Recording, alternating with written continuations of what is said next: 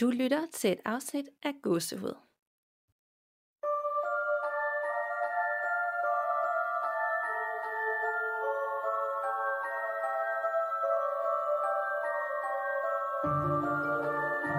Hej Danika, Hej Nana.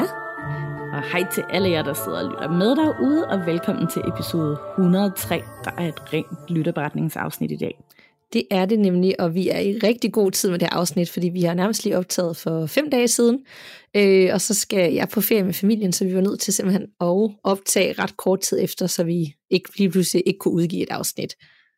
Nemlig, og vi er begge to lidt hæse i dag, især dig den her gang. Ja, det er sådan, man skulle tro, det var aftalt, øh, men det kan være, at det faktisk gør afsnittet lidt mere uhyggeligt, at vi har nogle helt andre stemmer og nærmest besat. Ja, det kan man håbe på. Ja, så jeg tænker også, at øh, siden vi har snakket sammen sidst for fem dage siden, så er der nærmest ikke sket noget uhyggeligt. Det er der i hvert fald ikke her. Hvad med hos dig? Det er der slet heller ikke her, nej. Det er jo faktisk godt, tænker jeg, for en gang skyld, at vi, det bare Ja. er, som det er. Det er egentlig meget rart. Altså, jeg håber sådan lidt, at øh, hvem det nu end, der er her hos mig, måske tænker sådan, "Ah, okay, men nu ved hun godt, at jeg er her, øh, fordi nu, nu er der ligesom også nogle andre, der har hørt, at jeg er her. Så, øh, så behøver jeg ikke at fange hendes opmærksomhed så meget mere.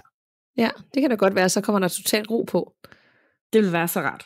Ja, og det hjælper selvfølgelig også på det, at vi går sommeren i møde. Det er mere lyst, når vi optager. Øh, ikke fordi det er synderligt godt hver dag, men det om vinteren og mørke og sådan noget, det skaber en helt anden stemning end sommeren. Det er ligesom, at man lægger ikke mærke til alle de der små ting på samme måde. Nej, lige præcis. Det er altså meget rart. Og spøgelser skal vel også holde ferie en gang imellem. Ja, det vil jeg da mene, ellers så gider jeg ikke rigtig blive det. Nej, det forstår jeg godt. Men det gode er jo så, at så kan vi jo ret hurtigt hoppe til ugens lytterberetninger, så I skal simpelthen ikke vente ret længe. Øhm, vil du måske lægge ud med en? Det kan du tro. Jeg har en rigtig god en her fra en anonym lytter, som skriver, kære gåsehud. Tak for en god podcast. Og tak for at skabe et rum og et fællesskab, hvor man kan snakke åbent og ærligt om den overnaturlige verden. Det er virkelig noget, jeg har manglet. Jeg har et par oplevelser, som jeg gerne vil dele med jer og med lytterne. Der er både et par fra barndommen, og så er der et par stykker fra voksenlivet. Jeg har altid haft en stor interesse for det overnaturlige, og jeg har altid troet på, at der er mere mellem himmel og jord, lige siden jeg var helt lille. Den første oplevelse, jeg vil dele med jer, er fra da jeg var cirka 12 år gammel. Vi boede på det tidspunkt i et lille rækkehus med to etager. Det var en ganske almindelig aften, og min familie sidder nede i stuen og ser tv, mens jeg er på mit værelse på den øverste etage. Jeg sidder og spiller Playstation og er helt i min egen verden. Jeg sidder i en seng, hvor der er et vindue lige bag ved mig. Og pludselig banker det hårdt på ruden af to omgange. Ligesom når man banker på en dør. Jeg vender mig hurtigt om, men det er helt mørkt udenfor, så jeg kan intet se. Men lyden var så høj, at der ikke var noget at tage fejl af. I og med, at jeg sidder på den øverste etage, så er det dog ikke muligt at banke på ruden udefra. Jeg ryster det af mig og spiller videre, men kort tid efter sker det samme igen. Og denne gang går min Playstation og mit tv ud lige efter, at der bankede på ruden. Det hele går i sort, uden at jeg har trykket på nogen. Det løber mig koldt ned ad ryggen, og jeg skynder mig at løbe ned i stuen til de andre. Jeg fortæller dem om oplevelsen, men der er vist ikke rigtig nogen, der troede på det. Men den dag i dag kan jeg stadig huske oplevelsen tydeligt. Den anden oplevelse var også, da jeg var omkring 12 år gammel. Vi havde den klassiske ånden i glasset periode i folkeskolen, men de fleste af gangene skete der ikke det helt store. Lige på nær en gang. Vi var tre veninder, der var sammen efter skole, og vi gik i gang med at spille ånden i glasset. Glasset begynder at bevæge sig efterhånden, som vi stiller spørgsmål, men vi kigger skeptisk på hinanden og bliver ved med at spørge, om der er en af os, der bevæger glasset. Derfor spørger vi, om vedkommende kan få glasset til at bevæge sig, uden at vi rører ved det. Vi fjerner vores fingre, og pludselig begynder glasset at køre rundt i cirkler. Først langsomt, men det begynder hurtigt at dreje rundt i et hurtigere og hurtigere tempo. Helt uden at der er nogen af os, der rører ved det. Vi bliver naturligvis skræmt og skynder os at stoppe glasset og pakke det hele sammen igen. Og jeg tror ikke, at vi spillede ånd i glasset derefter igen. Den tredje oplevelse skete, da jeg var omkring 17 år gammel. Min farfar var lige gået bort, og både min tante, lillebror og jeg havde kort tid efter nogle oplevelser, hvor jeg er sikker på, at han var forbi for at sige farvel. Min farfar havde levet et hårdt liv, og vi vidste godt, at det var den vej, det gik desværre. Dagen op til hans død begynder han at kvikke op og fortrage med, at han gerne vil have, at vi alle sammen i familien skulle komme hjem til ham og samles. Det kom vi også alle sammen, på der min tante, som desværre var forhindret. Da vi alle var samlet, var jeg ikke i tvivl om, at det var sidste gang, jeg så min farfar. Det hele virkede som en form for afsked, og det kunne man også mærke på ham. Kort tid efter går han bort, og det er derefter, at de små episoder sker. Min tante er ret spirituel og tror på det overnaturlige, og hun har fortalt, at hun kunne mærke, at min farfar var forbi hende for at sige farvel, nu når hun ikke nåede at komme forbi.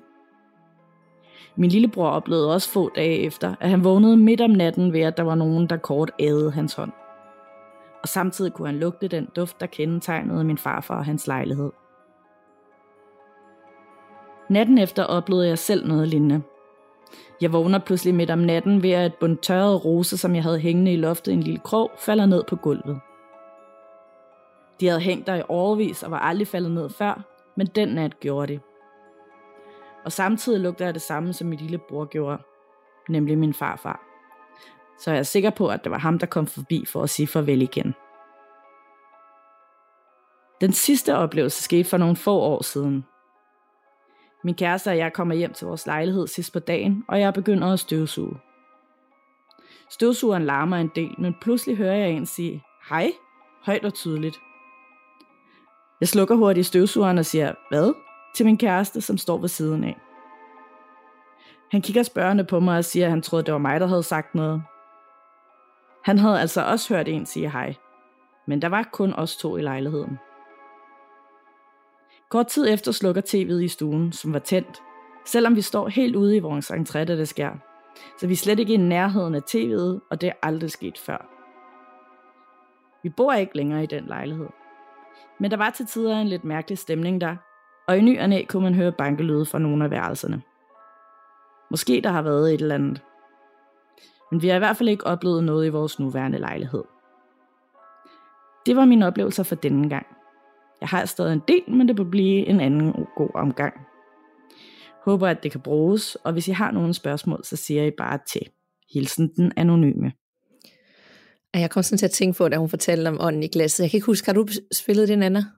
Ja, det har jeg også mange gange. Har du oplevet det der? For det kan jeg huske, at når vi spillede det, så skulle man altid teste af, og der var det altid det der med, at glasset bare spurtede rundt. Vi havde godt nok ikke løftet fingre, men det var på sådan en måde, hvor det nærmest ligesom føltes, som om det svævede. Så meget fart var det på. Nej, det har, altså, det har jeg aldrig prøvet. Jeg har altid kun prøvet, at enten så bevægede det sig ikke, eller man ligesom godt har vidst, at der var en, der sad og skubbede mm. det rundt. Ja. Men det var altid den måde, vi sådan testede det på. Sådan, nu skal du dreje helt vildt hurtigt rundt øh, og give den gasagtigt. Og det var sådan helt mærkeligt. Altså sådan nærmest hvor hånden røg af, fordi der var så meget fart på, eller glasset bare væltede ud over bordet, og så kom, ja, meget mærkelig oplevelse. Ja. ja, jeg tror måske ikke, vi var helt kvik nok til at spørge om sådan noget. Nej, det... jeg kom bare til at tænke på det, fordi at, øh, ja, man har spillet det så ofte, ikke? og så kommer alle de der minder frem igen. Ja. Øhm, ja. Men jeg kan godt forstå, at de ligesom, de stoppede, mens lejen var god. Ja, det tror jeg nok også var et meget godt trick. Jeg havde også gjort det. Ja. Og også med farfaren, det var da en, en vild, øh, lidt rørende oplevelse, de alle sammen har haft med sådan et besøg for ham. Det synes jeg også, og altså mega dejligt, at han også lige forbi, var forbi tanten, som ikke øh, kunne være der. Mm. Og det kan egentlig være, at vi skal sige til alle, der lytter med derude, fordi vi plejer først at sige til sidst, det er jo, at jeg har fornemmelsen, at der sidder rigtig mange derude, der har haft nogle vilde og rørende og uhyggelige oplevelser, og så kan man altså sende den til os på gmail.com, og det er gåsud med to af jer. Og så, øh, så skal vi nok få listen op på et tidspunkt og tale om den. Nemlig. Og øh, man kan altid være anonym, man skal bare skrive det til os. Ja, det kan man i hvert fald. Nemlig. Nå, men så er vi i gang. Er du klar til endnu en? Det kan du tro. Og øh, det er en lytterforretning fra Vipsen, som handler lidt om et forvarsel og en afdød eskadrillechef. Men inden vi går videre, tager vi lige en kort sponsorpause. Denne episode er nemlig sponsoreret af dating-appen Smitten. Smitten er den absolut sjoveste dating-app, jeg har prøvet. Du kan nemlig spille en masse minispil for at lære andre på appen bedre at kende. Når du opretter din profil, bliver du stillet en række spørgsmål, som du frit kan vælge at svare på. Du kan vælge mellem 50 spørgsmål om alt fra dit arbejde og dine hobbyer til dine yndlingsstillinger i sengen. Det er en genial måde at vise andre, hvem du er. Du kan også tilføje sjove, pinlige og fascinerende fun facts om dig selv, og så kan du udfylde nogle ja- og nej-spørgsmål til en gætte-nej, som bliver til en personlig lille quiz. Og det kan blive helt vanedannende at se, hvor mange rigtige man kan få, når man gætter med på andre brugeres quizzer. Smitten er en virkelig sjov og underholdende måde at lære nye mennesker at kende på. Og quizzerne giver masser af inspiration til at starte en interessant samtale med en potentiel partner. Så hvis du er på jagt efter en god date, som måske kan vise sig at blive den eneste ene, så download Smitten i App Store eller Google Play nu. Hej I to skønne damer. Jeg lytter til jeres spændende podcast og er nu helt opdateret, og jeg vil gerne dele lidt oplevelser med jer, så her kommer nogle af dem. Min mormors død. Da jeg gik i 7. klasse, havde vi blandt andet sang og musik. Det var tilbage i 1975. Jeg mener, det var anden eller tredje time en fredag, hvor jeg begyndte at få det dårligt. Jeg svedte og begyndte at ryste ukontrolleret, og efterhånden gik det op for mig, at noget var helt galt. Jeg havde haft det på samme måde, da min stedfar han blev dræbt i en ulykke. Jeg troede, det var hos min mor, den var gal. Og jeg boede ikke hos hende dengang, men på et børnehjem. Men hos min mor, der var alt sådan, det plejede at være. Så var jeg overbevist om, at det var en lillebror, den var gal med. Jeg skulle med bus for at komme hjem til børnehjemmet og min bror, og det tog cirka 45 minutter. De længste minutter af mit liv. Men da jeg endelig nåede derud, var der intet i vejen. Heldigvis. Først om mandagen fik jeg fortalt, at min mormor var blevet syg.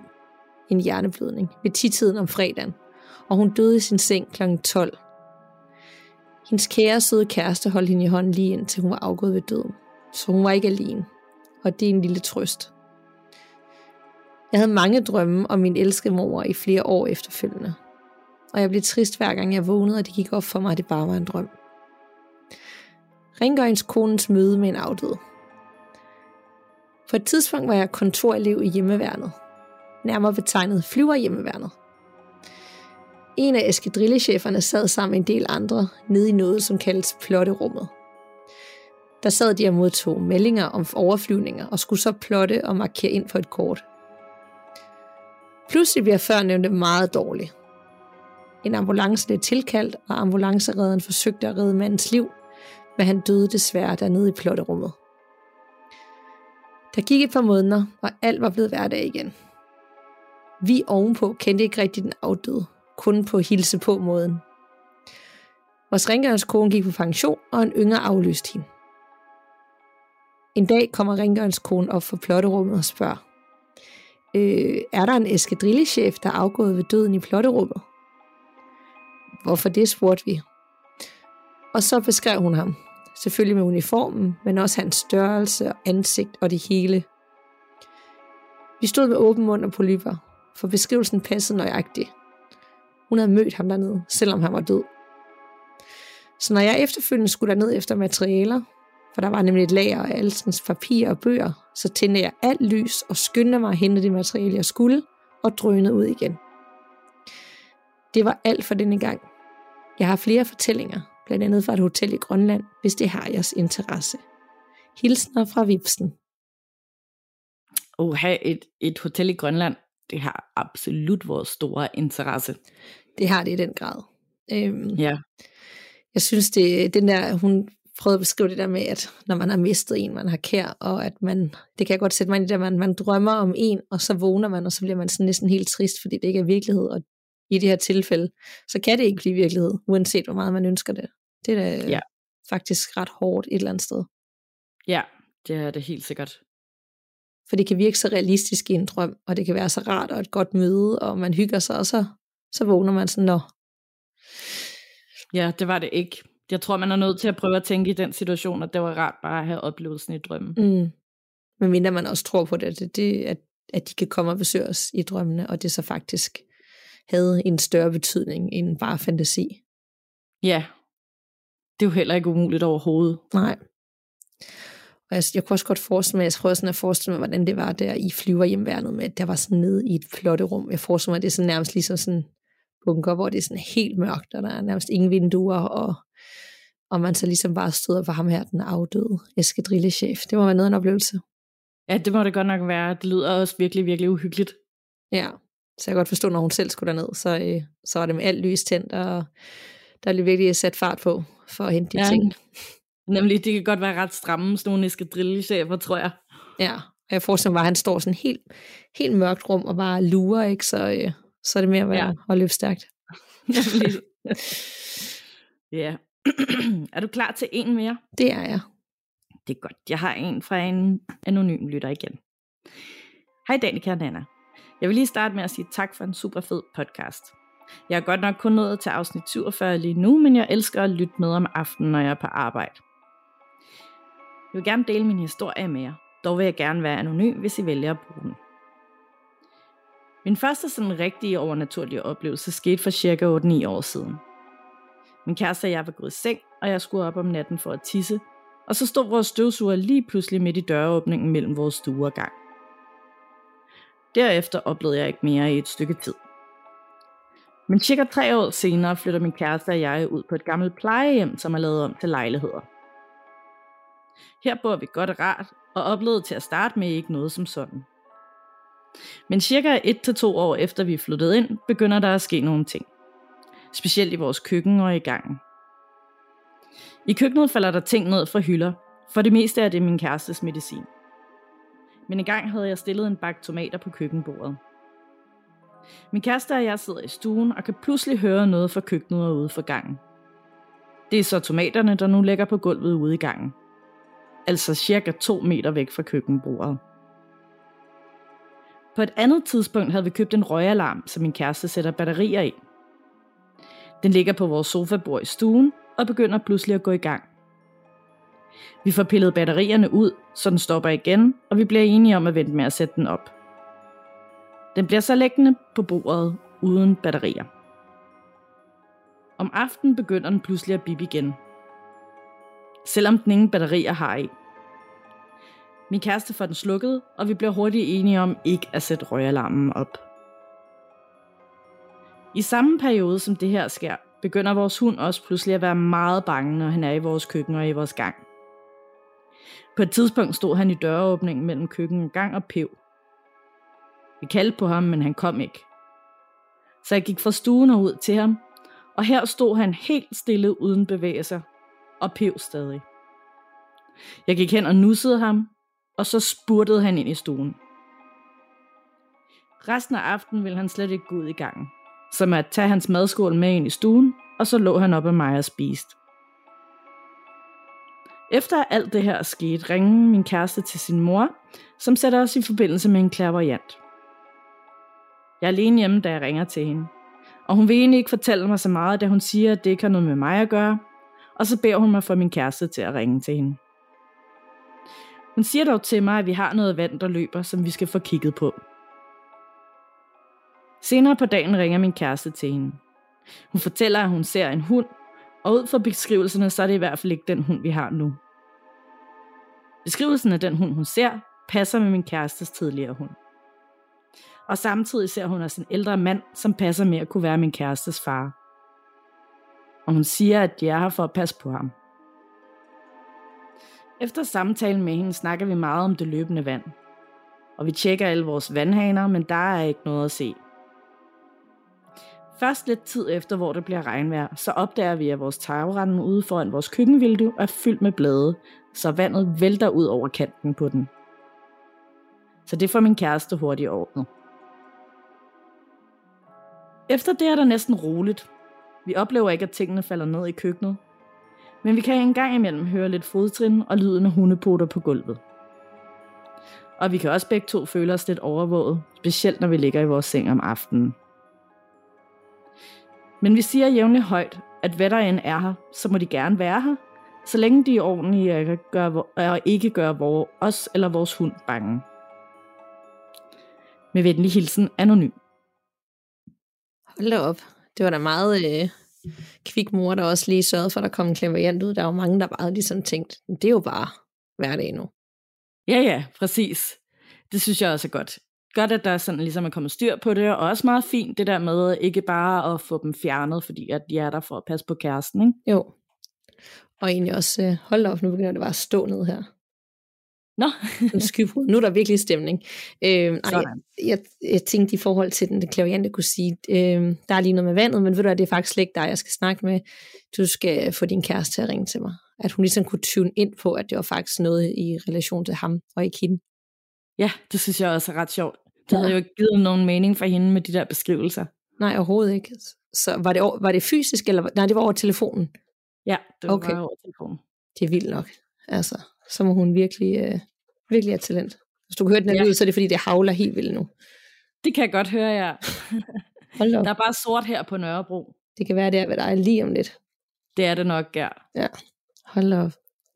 Nej, det var, mm. altså, så det var lidt uhyggeligt, men så var det alligevel meget fint, fordi det var en hund og, øh, og hans far, ikke på en eller anden måde. Så, så, og selvom det er små ting nu, så er det måske meget fortryggende at vide, at de ligesom er der og holder øje. Det er det virkelig, og jeg bliver simpelthen bare så glad for at høre, at hunden også godt kan komme igen. Ja, ja det er på en eller anden måde hyggeligt. Ja, det er så. Nå, er du klar til endnu en forretning her i havlværet? Det kan du tro. Og det er fra en anonym og handler lidt måske om en skytsengel, der reddede vores lytter og datter fra en farlig situation. Hej igen. Så får I lige nogle flere oplevelser fra mig, og jeg vil fortsat gerne være anonym. Oplevelsen ligger mange år tilbage i tiden. Historie 1. Jeg står med min lille datter i hånden ude i midterhælden i et vejkryds på en større hovedgade, da jeg hører udrykningshorn fra en ambulance nærmest til højre fra os. Af uforklarlige grunde og mod alt fornuft trækker jeg hende baglæns tilbage mod fortoget på venstre side, hvor vi netop var kommet fra. I det samme kommer ambulancen for fuld udrykning, mister herredømmet og smadrer ind i den helle, hvor vi lige havde stået. Historie 2. På mit arbejde fik alle medarbejdere i december måned en mini-julestjerne, altså blomsten, på hvert vores skrivebord. I min afdeling gik der sport i, hvem af os 20 kollegaer, der kunne holde liv i den lille tingest længst. Jeg fik den til at vokse, og jeg vandt konkurrencen. Og efter et par år havde min julestjerne vokset så stor og fin, og med med grønne blade.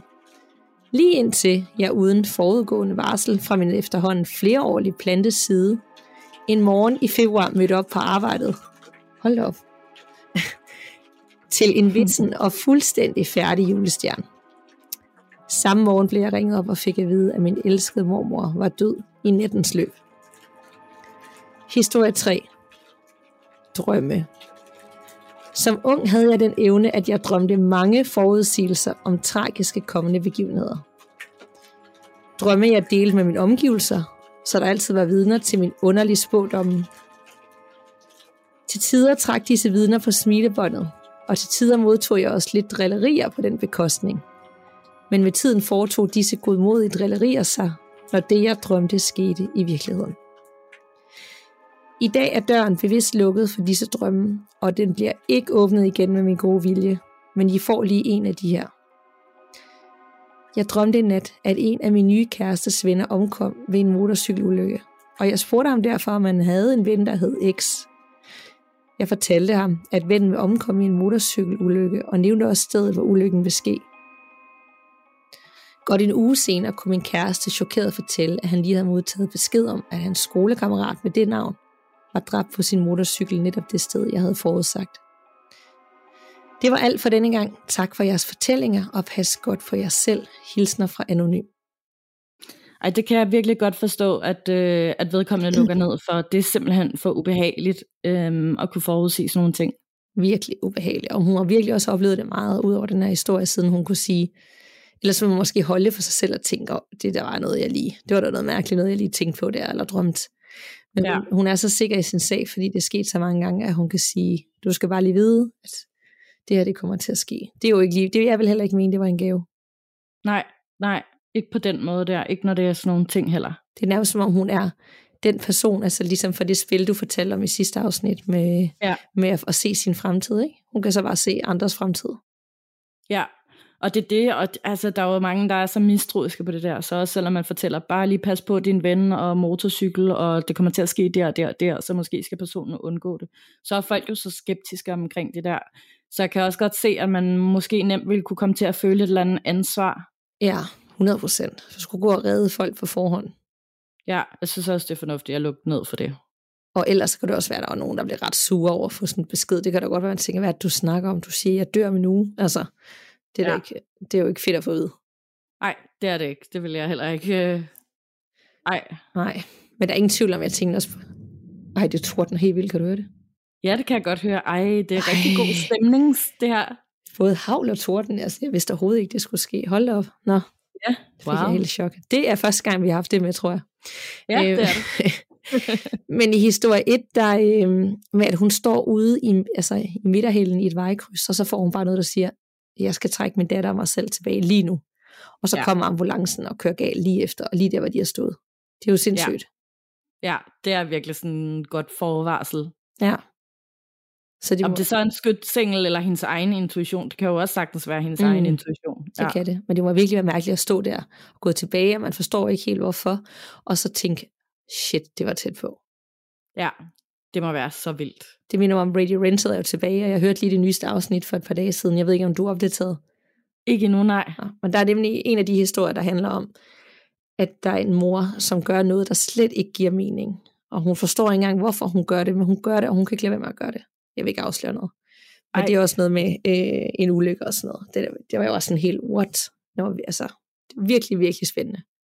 Og det glæder jeg mig til at høre. Ja. Så øh, yes, jeg er klar til endnu en. Super. Jeg har en her fra Vinnie.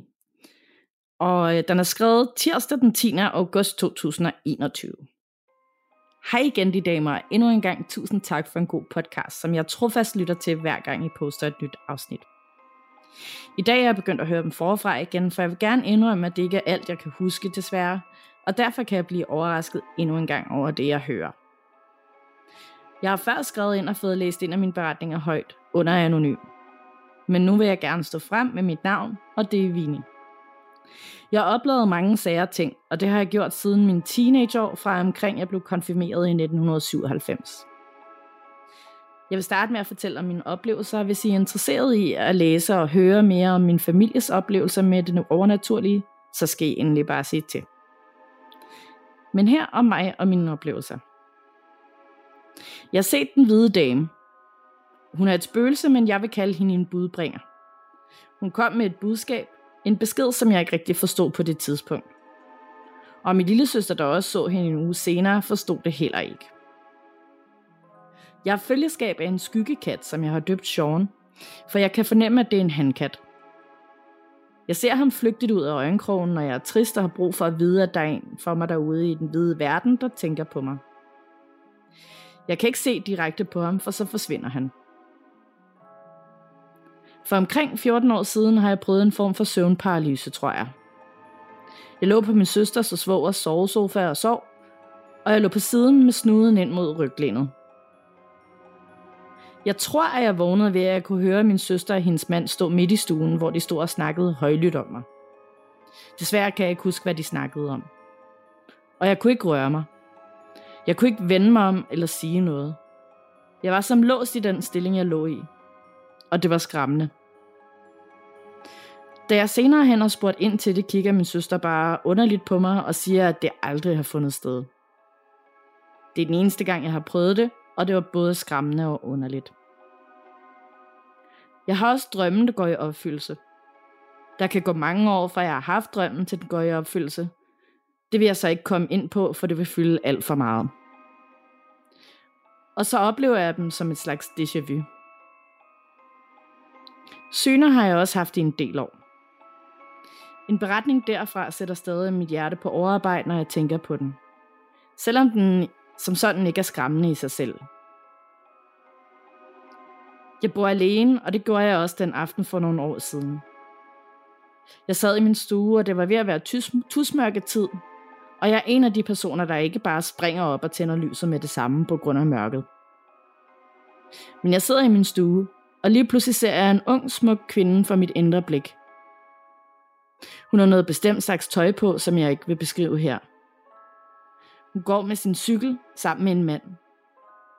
Jeg fornemmer, at det er København og i nærheden af noget vand. Lige pludselig hiver manden hende ind i en mørk baggård, hvor han misbruger hende, og derefter smider han hende i vandet, og der slutter mit syn så. Dagen efter går jeg ned i min gågade. Og der var, lige, der var jeg lige ved at gå ind i den unge kvinde. Det var hende, jeg havde set i mit syn. Det samme tøj, samme cykel. Der var ingen mand, men hun gik og snakkede i sin mobil. Hun gik lige ud foran mig, og jeg stoppede bare op og stod og stirrede efter hende. Jeg kunne ikke gøre andet, og jeg stod der længe. Selv efter hun var forsvundet ud af mit synsfelt. I min lejlighed sidste år i slutningen af november 2020, sad jeg og hørte en trist julesang. Da jeg lige pludselig mærkede nogen abe mig på højre kend. Det her skrev jeg om inde i jeres gruppe på Facebook, få minutter efter det skete. Jeg skrev det her. Jeg har lige oplevet noget. Det er ikke spor hyggeligt, nej mere kærligt. Jeg sidder i min stue og synger med på triste kærlighedssange, da jeg mærker noget stryge blidt ned over min ene kind. Jeg bor alene, og mit hår er sat op, så det kan ikke være det. Jeg rører straks ved stedet på kinden for at mærke efter og smiler så og siger højt.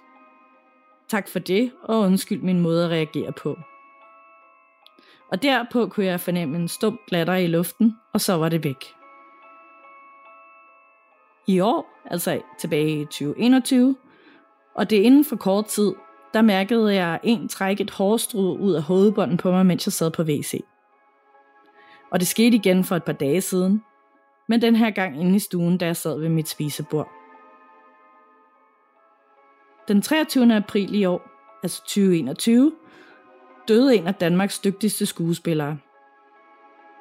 Navnet var Sten Springborg, og jeg kendte ham bedst fra filmen Elvis Hansen, en samfundshjælper. Da jeg læste om han stod på nettet selv samme dag, sad jeg og blev trist og tænkt, hvis du har uopklarede sager med din familie, så kom til mig, og jeg vil bringe beskeden videre. Selv samme nat drømte jeg, at en ånd ville besætte mig. Jeg gik i panik og tænkte eller sagde højt, Hvil i fred, hvil i fred, hvil i fred. Hvorefter jeg vågnede i panik. Da jeg så var kommet mig efter det og var vågnet helt, så begyndte jeg at skamme mig. For hvad nu hvis det havde været ham, og det var den eneste måde, han kunne kommunikere med mig på?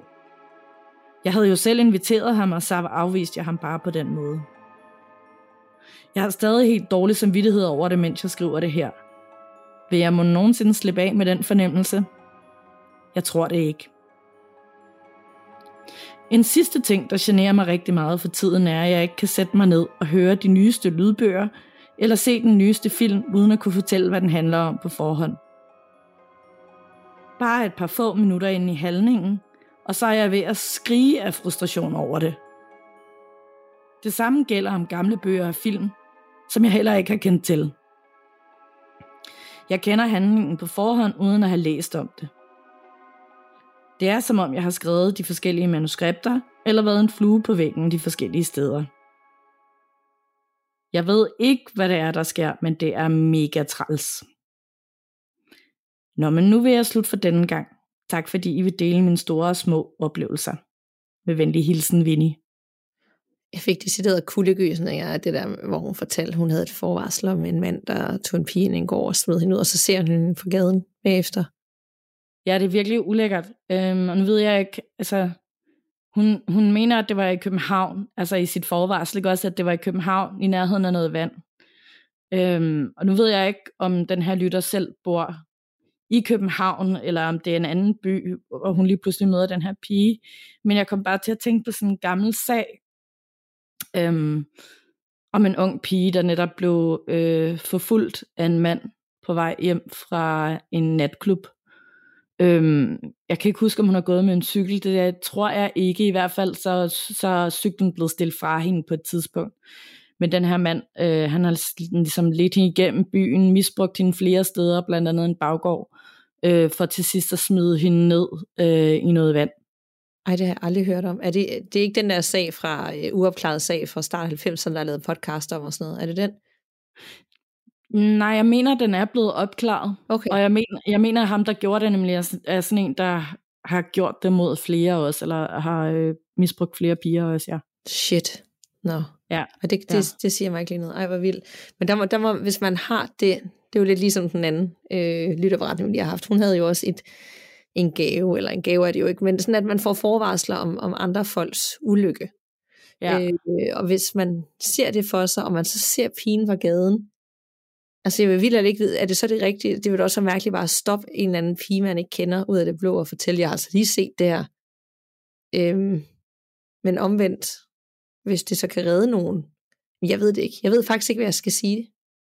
Nej, heller ikke mig. Altså, jeg tænker, at ja, det, det må simpelthen ikke være særlig rart at gå rundt med den slags viden. Nej. Har, har hun havde ikke fået lukket ned for det, vel? Eller hvad? Nej, det lyder ikke til det også, fordi nu har hun jo det her problem med, at hun ikke kan se en film, eller læse en bog, eller høre en lydbog, uden at vide, hvad det kommer til at ske i handlingen. Mm. Hvilket også må være super irriterende, men jeg tænker, det må være sådan en ting omkring det her med at kunne forudsige noget. Ja. Og jeg synes også, det der hun fortæller om, at hun har to gange oplevet, at et hårstrå blev taget ud. Det synes jeg ikke lyder sådan super sødt. Ej, det lyder ikke rart.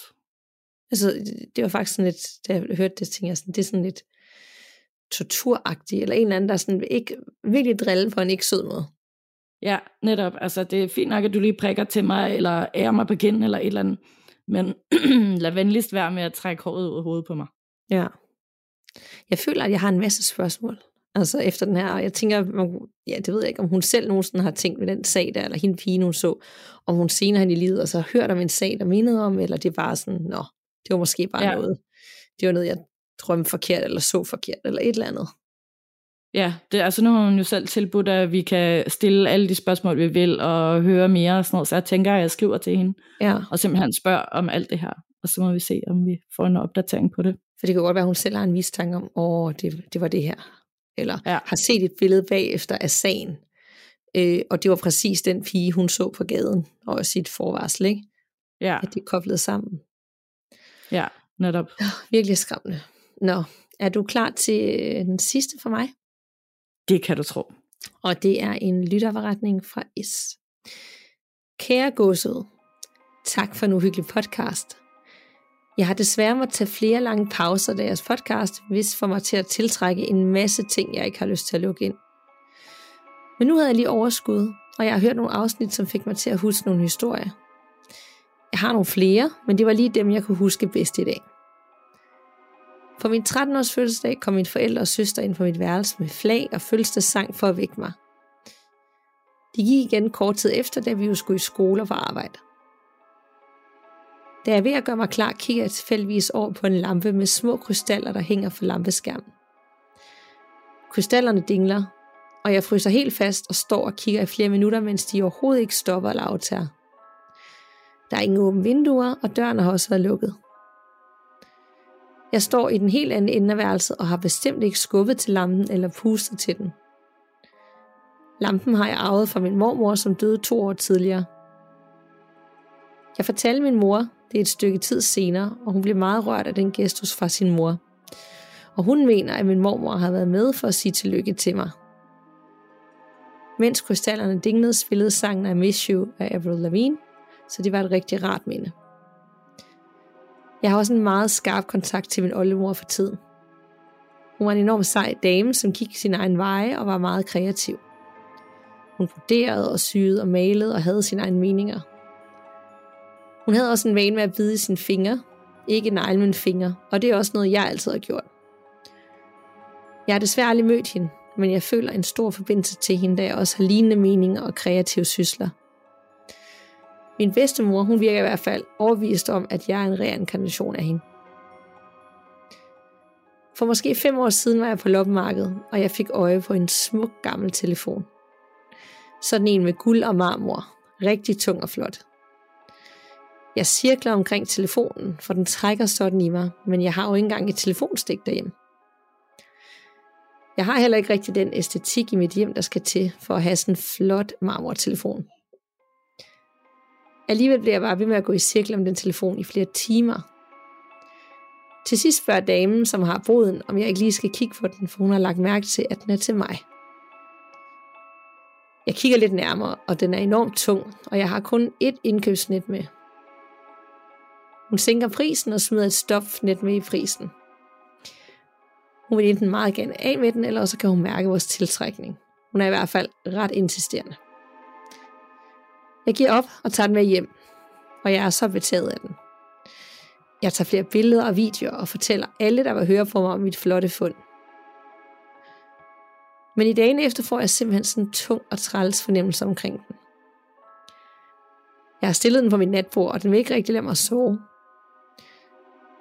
Det står på i nogle dage, indtil jeg husker på, at jeg må bede den om at lade mig være, og at det er mit hjem, og jeg er ikke interesseret i det, den vil. Energien stopper os, men jeg får et lidt køligt forhold til den. Jeg synes faktisk ikke engang, den er så flot mere. Den ender med at stå og trække støv, indtil jeg en dag selv har en bod på et lopmarked. En dreng på omkring 8 år har øje på telefonen, og han kommer forbi et par gange og kigger længselsfuldt efter den. Efter bare en time begynder det at pisse ned, og jeg begynder at pakke mine ting ned. Moren til drengen råber så, om jeg ikke godt vil af med telefonen og hvad den koster. Han får den billigt, og lidt senere tænker jeg på, om han må bare synes noget pæn, eller der var noget andet på spil ligesom med mig. Måske burde jeg egentlig ikke have solgt den til et barn. Hvad tænker I? Den her historie skete for et par uger siden. En af mine kollegaer er pludselig sin far, og vi andre har på kontoret gået sammen om en kur med lækkerier til deres sov. Jeg står for at forvalte nogle lækre ting og få samlet penge ind. Jeg afsender ordren samme dag, og der går nogle timer. Pludselig mærker jeg følelsen af, at der er nogen, der ringer på, og at jeg åbner døren og bliver overrasket og rørt og glad. 10 minutter senere får vi en besked fra kollegaen, som siger tak, og han er enormt rørt og glad, da han åbnede sin dør for 10 minutter siden. Jeg kunne ikke vælge en tidsplan, der jeg bestille, så det har været helt tilfældigt, at budbringeren har valgt det tidspunkt, som jeg mærkede det. Men jeg tror simpelthen, jeg har tunet ind eller haft en forbindelse til ham i det øjeblik. Ret mystisk. Jeg måtte tage en pause fra jeres podcast sidste sommer, da jeg simpelthen følte en tilstedeværelse i min lejlighed. Det er en gammel lejlighed, så der er bestemt et eller andet her. Jeg ved desværre ikke så meget, men jeg føler, det er en lille pige. Jeg har dog ikke lyst til at have hende, så jeg har bedt hende om at lade mig være, og jeg tog derfor en lang pause fra jeres ellers spændende program, da det simpelthen åbner op for noget hos mig, som jeg ikke har evner eller viden nok til at dele med. Jeg synes dog tit, jeg føler noget i gangen eller i køkkenet, så der er altid lys tændt om aftenen. Med venlig hilsen S. Og altså sikkert en, en masse ting. Altså, jeg vil lige starte med at sige det der med, at vi har jo hørt fra flere, at de er nødt til at tage pauser. Og selvfølgelig vil vi gerne have, at I lytter med hver gang og alt det der. Men hvis vi føler, at I har brug for det, så skal jeg jo selvfølgelig bare gøre det. Ja, og det er jo også lidt det, vi også nogle gange kan gøre, at i, i perioder føle, at hører ting, eller mærker ekstra til ting. Og det er jo klart, når man fokuserer på det, og taler om det, og ligesom bare er tunet ind, så er man også mere åben for det. Især hvis man tror på det, ikke? Jo, det er det. Altså, jeg kan faktisk også, for at være helt ærlig nogle gange, selvom jeg elsker at lave det her, jeg synes det er sjoveste i det, i hele verden at lave det her, og jeg ville ønske, at jeg ikke skulle lave noget som helst andet, og jeg bare kunne leve, leve af at lave det her. Men nogle gange, så er det ligesom om, at det også bare kan blive meget, meget, meget, meget tungt. Mm. Øhm, og så kan det være svært at få forberedt sig ordentligt, eller et eller andet, fordi der bare er en meget, meget tung energi omkring det. Ja, ja som om, at man bliver rigtig meget i hvert fald nogle afsnit, ekstremt drænet af de historier, der er, og man kan være sådan helt energiforladt op til og undervejs, og bagefter. Nogle gange så kan det tage flere dage, før man sådan, Nå, nu, nu føles det lidt normalt igen. Netop, altså så, øh, så fuld forståelse herfra, for mm. at man er nødt til at tage nogle pauser en gang imellem. Helt klart, og især når man ikke rigtig ved, om hvordan man lige skal håndtere det, hvis man bor et sted, hvor der er tendens til, at der kan være øh, nogle energier, altså så forstår jeg det så udmærket. Der er der også, når jeg har haft en eller anden voldsom oplevelse, og tænkt, hvad fanden sker der her? Så kan jeg ja. også i sekundet tænke, nu, nu, nu stopper det, det bliver sidste afsnit, og jeg skal have det her ud af, af min verden, fordi nu, nu er det for intenst, men så, så går den noget tid, og så kan jeg være i det igen. Ikke? Det kommer sådan en periode, som du siger, og så lige tænker man, jeg elsker det, men samtidig så, øh, ja. Præcis. Ja. Fordi, ja. fordi vi er jo ikke uddannet, og vi har jo ikke de evner. Jeg ved jo godt, at klavierne, de oplever også, at når de skal tune ind og snakke med nogen af bagefter, at de skal virkelig være gode til at lukke af, for at det ikke fylder hele deres liv. Men vi har Nemlig. jo ikke, øh, vi har jo slet ikke på den samme måde de talenter, og, og vi glemmer alligevel i 80% af tilfældene at sige alt det, vi skal sige. Så vi er jo ikke ret godt stillet alligevel. Nej, det er nemlig rigtigt, ja. Men øh, hun, hun spørger jo selv, hvad vi synes om det der med, at hun solgte den der marmortelefon til den 8-årige, om det var det rigtige. Der var et eller andet, der sagde, kan vide, om den, det bare var ham, der synes, den var pæn, eller den ligesom ja, fandt ham. Ja, det er jo lidt sjovt, fordi hun også selv på den måde blev tiltrykket af den, og dansede rundt om den og sådan noget, ind til hende der dame. øhm, ligesom fik hende overtalt til at købe den. Og jeg kunne ikke lade være med at tænke, og skal vide om den der dame også selv har haft det der, og nu vil hun bare rigtig gerne af med den. Og så har hun set en, der bare synes, den var rigtig flot, og, og tænkt, okay, nu er min chance for at komme af med den her telefon på. Ja. Så hvad var der med den? Ja, men altså hun var jo helt betaget af den, og hun skulle til, jeg kan godt lide at hun skulle bare vise alle den og fortælle alle om den, lige indtil hun skulle sove. Og så fik hun ja. ikke lov at sove, og så lige pludselig synes hun faktisk også, at den var ikke ret pæn alligevel. Ja, det er en meget, meget pussy følelse. Som om, at telefonen ligesom, ligesom øh, sådan noget voodoo, hvor man, øh, man snyder folk til at blive forelsket i en. Ja. Og så telefonen har kunnet snyde en til at synes, det er bare det smukkeste, jeg nogensinde har set, og det må jeg bare eje. Og så lige pludselig sådan, hvad? Altså, hvorfor synes jeg, det er en god idé? Ja, netop. Det er virkelig, virkelig stenet. Jeg kunne enormt godt tænke mig at høre mere om den telefon der. Og det er jo lidt sværere for en 8-årig, tænker jeg, at sige farvel. Ja. Så jeg håber da, at, øh, at det bare var hende, der havde den oplevelse, og han ikke lige pludselig sådan permanent skal leve med sådan en besat telefon. Ja, det håber jeg virkelig også. Så øh, det var den sidste forretning for mig. øhm, ja. har, du, har du endnu en, vi skal slutte af på, eller? Det har jeg. Fedt. Yes. Den er også fra en anonym lytter, som skriver, kære gåsehud, da jeg var mindre oplevede noget, som jeg ikke kan forklare. Da jeg var cirka 4-5 år gammel, oplevede jeg, hvad der tror er et skyggevæsen. Det var i december måned, og dagen før en adventsmorgen. Om aftenen vågnede jeg med et sæt, og uden at tænke over det, kiggede jeg hen til min dør. Der stod en rigtig høj, tynd og helt sort mand. Han stod og kiggede på mig i noget tid. Min lille søster og jeg havde værelse lige op af hinanden, og da manden kiggede på mig, og jeg kiggede tilbage på ham, kunne jeg se min lille søster løbe forbi min dør. Manden vendte sig om mod hendes dør og gik ind på hendes værelse. Og jeg løb så hurtigt jeg kunne ind til soveværelset, da jeg ikke kunne se ham mere, hvor både min mor, min far og min lille søster lå. Dengang troede jeg, at det var en mærkelig formet julemand, som kom med min adventsgave. Så nu er jeg ikke så super glad for julemanden. Vi flyttede nu, men en del år senere fandt jeg ud af, at den gade, jeg boede på, lå oven på en gammel kirkegård. Og at min daværende bedste ven også havde oplevet en hel masse ting. Min ven var en dreng, som var rigtig åben over for ånder og spøgelser. Hans mor havde godt lagt mærke til, at han snakkede meget med sig selv, men det er jo ikke noget, man tænker så meget over i den alder. Efter noget tid begynder han at åbne mere op og fortælle om det, han ser. Nogle gange om aftenen snakkede han med en ældre herre, som stod over i hjørnet af hans værelse. Og han begyndte også at se små børn lege rundt ude i hans have. En dag kiggede han ud af sit vindue og så en lille pige og en dame, der holdt i hånd. Og de kiggede lige ind i øjnene på ham. Derefter besluttede de sig for, at de skulle have en ud og kigge på tingene i hjemmet. De fik lukket ham ned for den åndelige verden, og der har ikke været noget lige siden. Så det var en god slutning på tingene herfra. I må have en rigtig god dag, og jeg vil lige sige, at jeg elsker jeres podcast og bruger rigtig meget af min tid på at høre den. Med venlig hilsen, Anonym. Jeg kan da virkelig godt forstå, at der skulle lukkes ned for det. Jeg forestiller mig lige, at han har set den der dame og øh, pigen øh, sådan i hånd kigge op på ham. Ja, det er rimelig spooky. Det er taget lige ud af en film. Det er det nemlig. ja, det fik jeg virkelig også kuldegysninger af. Man kan næsten se det for sig. Ja. Tænk, at der bare er nogen, der er født med så mange evner, at fra de nærmest øh, er helt små, bare ja. møder sådan nogle ting og ser sådan nogle ting, og nok mange af dem vil bare tænke, jamen det er jo bare en del af livet, ikke? Fordi når man er barn, tænker man, det jeg oplever, det oplever alle. Så det vil gerne ikke engang sætte spørgsmålstegn ved det. De lever bare med det. Nemlig. Øhm. Oh, altså, jeg synes også, at hendes egen oplevelse var ret ulækkert med den der sorte, tynde, høje mandeskikkelse der, ikke? Ja, og, hvad, og så lignede det julemanden, eller hvad var det, der gjorde, hun så ikke kunne lide julemanden? Øhm, det var fordi, at det var morgenen inden, eller det ah. var en ah. aften inden en adventsmorgen, så hun troede, at det var julemanden, der kom med hendes adventsgave, ikke? Og så var det bare sådan en klam skyggeperson. Ej, det finder også ledt. Ja, det er det altså. Lige der, hvor, man, ikke lade... hvor man rigtig leder ekstra meget, ikke? Og er opmærksom på, uh, hvad, hvad kommer der til mig?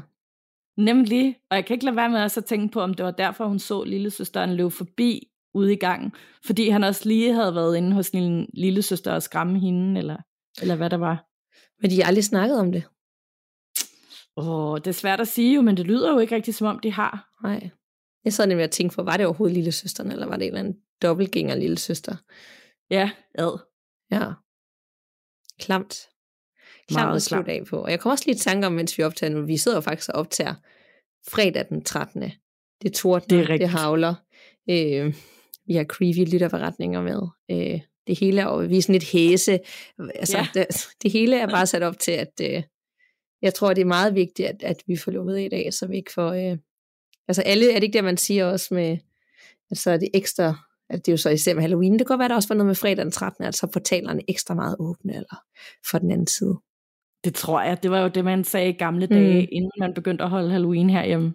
Ja, så øh, vi er ikke interesseret i at tage noget med os efter det afsnit, og vi lukker ned, og vi finder os kun i lyset. Nemlig. Yes. Så tak til jer, der lyttede med derude, og I som, som sagt sende jeres egen beretninger til os, og øh, hvis I bare vil have mere uhygge, så har vi jo den her uhyggelige, fantastiske Facebook-gruppe med snart 10.000 medlemmer. Den hedder Gåsede Podcast, og så anmoder I bare, så godkender vi. Og man kan dele, og man kan se, hvad andre har delt, og få gode tips til uhyggelige film og serier, og alt muligt godt. Og så er vi også på Instagram under Gåsede Podcast, og hvis du endnu ikke har givet os en bunke stjerner, der hvor du lytter til podcast, så må du endelig gerne gøre det, og eventuelt lige skrive et par linjer, for det er med til at få os længere ud, og der er flere lytterretninger, og at vi kan bruge endnu mere tid på det her, som vi synes er så fantastisk. Nemlig. Så kom vi igennem en hel del, vi klarede. Jeg var ellers bange for, at vi skulle til at udsætte og udskyde og sådan noget, så jeg håber, at folk kan bære over med vores øh, rustne stemmer. Det håber jeg virkelig også. Så tak for snakken, Anna. I lige måde. Vi lyttes ved, og pas på derude. Man ved jo aldrig, hvad der venter bag den næste dør.